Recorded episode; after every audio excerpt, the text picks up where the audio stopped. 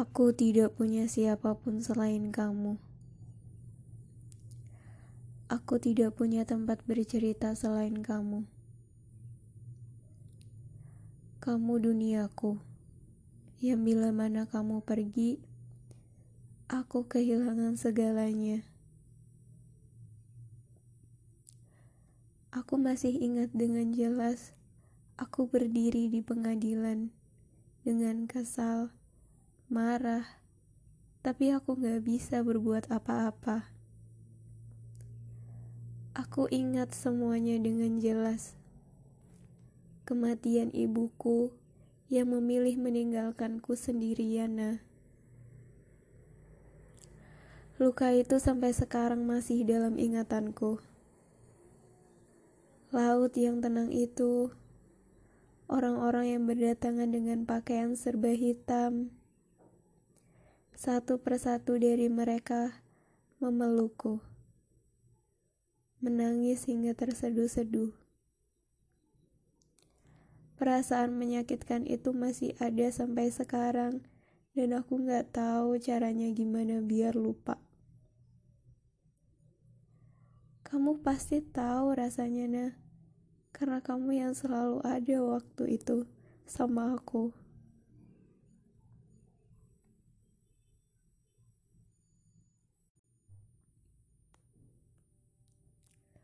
Dulu, waktu kecil, kita banyak bermimpi. Banyak sekali impian kita. Dari yang terdengar mungkin sampai yang terdengar mustahil. Dulu aku selalu merasa hidupku sempurna. Ada kamu, ada bapak ibu, ada mamamu, ada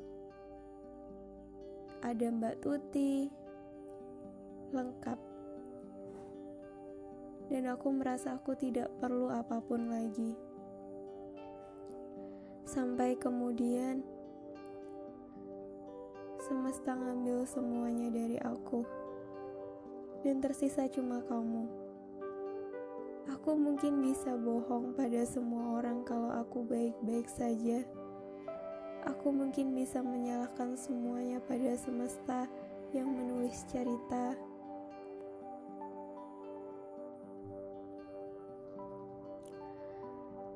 Aku mungkin bisa menghukum diriku dengan rasa hampa yang sampai sekarang aku nggak tahu obatnya. Aku mungkin bisa kembali ke waktu dulu, nah, saat semuanya sempurna.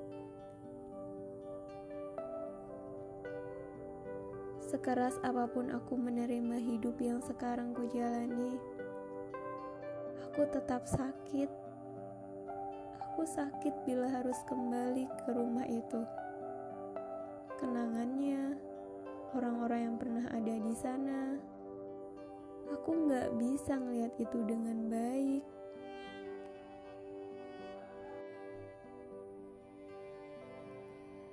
Dan mungkinlah itu sebabnya mengapa aku naik gunung. Mengapa aku suka sekali beranjak dari apa pun yang menyakitiku. Aku hanya berusaha menerima apa yang ada di depan mataku, walau itu sungguh tidaklah mudah. Aku gak bisa marah sama semua orang, karena aku bahkan gak bisa merasakan perasaan itu lagi.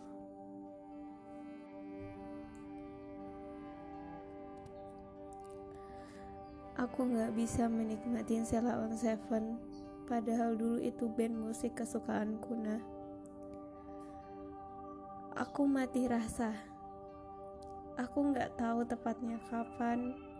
Mungkin saat itu, mungkin saat ibuku tenggelam, atau saat kaki kecilku berdiri di pintu pengadilan. Aku gak tahu. Yang jelas aku kehilangan perasaanku tepat waktu itu.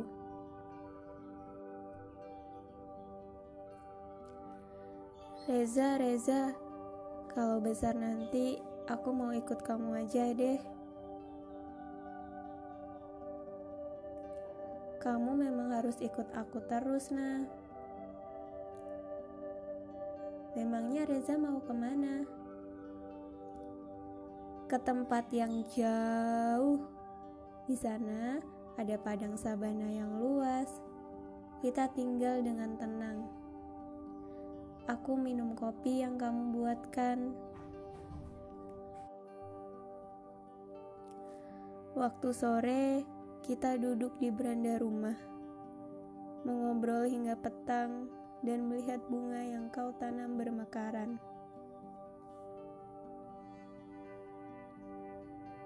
Reza ingin hidup seperti itu. Iya, sama kamu. Kalau jauh, mamaku gimana dong? Kita ajak juga, nah. Oke, aku akan selalu ikut kamu, Zah.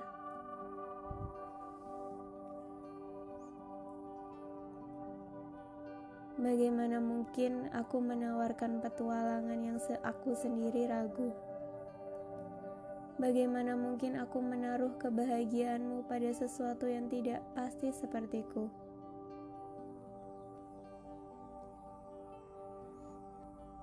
Reza, kamu sudah janji loh sama aku buat biarin aku ikut selalu sama kamu. Tapi buktinya apa? Kamu ninggalin aku. Aku gak boleh ikut kamu.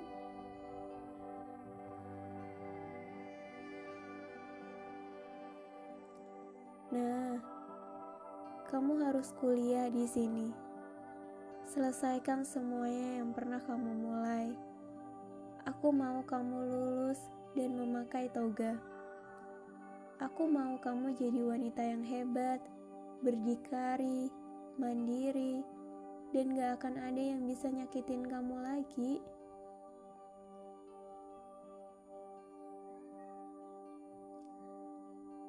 Terus kamunya gimana? Kamu gimana, Zah? Kamu mikirnya tentang aku, aku, dan aku. Kamu mikirin diri kamu sendirinya kapan? Kamu padahal udah janji loh sama aku. Kamu egois banget sih, Zah.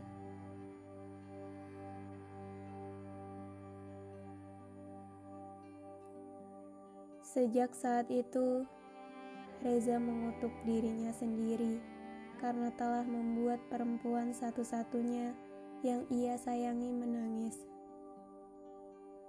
Reza tidak bisa berbuat apa-apa selain berharap suatu hari nanti anak akan mengerti maksudnya. Ketidakpastian dalam hidup membuat Reza sadar bahwa dirinya tidak bisa memberikan apa yang Ana butuhkan. Reza hanya punya cinta, dan itu saja tidaklah cukup.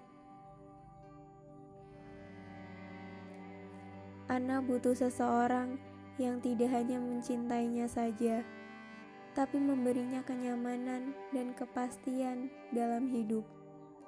Reza tahu itu bukanlah dirinya.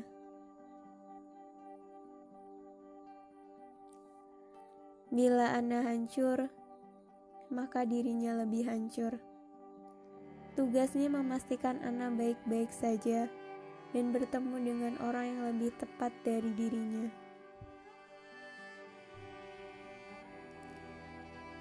Reza tidak tahu apakah keputusannya sudah tepat atau justru sebaliknya. Yang dia tahu, ini semuanya untuk kebaikan Ana. Untuk masa depannya, untuk orang yang paling dia sayangi lebih dari apa pun.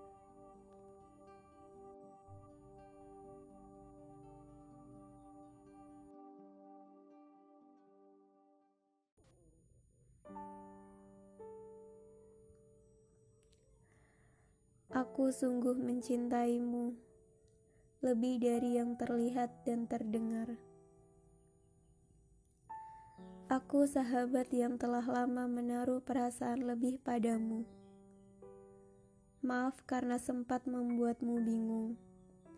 Maaf karena aku membuatmu menangis waktu itu. Sungguh, nah, Aku tidak bisa melanjutkan hidupku sebagaimana semestinya. Aku tidak bisa menikmati apa pun kecuali waktu sama kamu.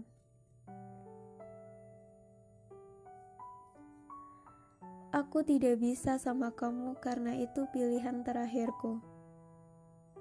Maaf, Nah, karena aku tidak sempat mengatakan kalimat perpisahan yang baik untukmu.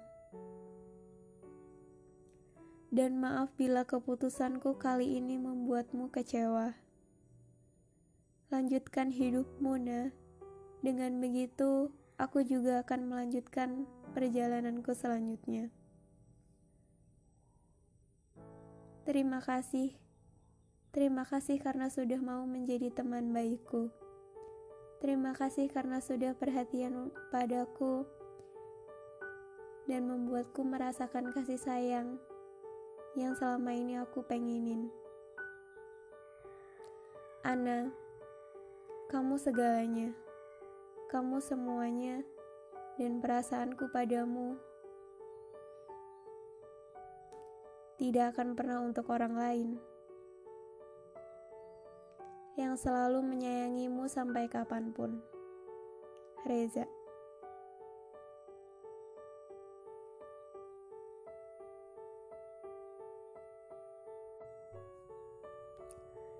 Dari cerita ini kita tahu bahwa Reza sangat mencintai Ana. Lebih dari apa pun, bahkan lebih dari dirinya sendiri. Tapi Reza sadar bahwa untuk menyayangi Ana, untuk tinggal bersamanya, itu tidak hanya butuh cinta. Dan Reza sadar bahwa dirinya bukanlah orang yang tepat untuk orang yang dia sayangi. Maka dari itu, Reza melepaskannya bersama orang lain. Terima kasih karena sudah dengerin cerita ini. Ini adalah episode terakhir. Terima kasih karena sudah ikut aku ke ceritanya si Reza. Sampai ketemu di cerita selanjutnya.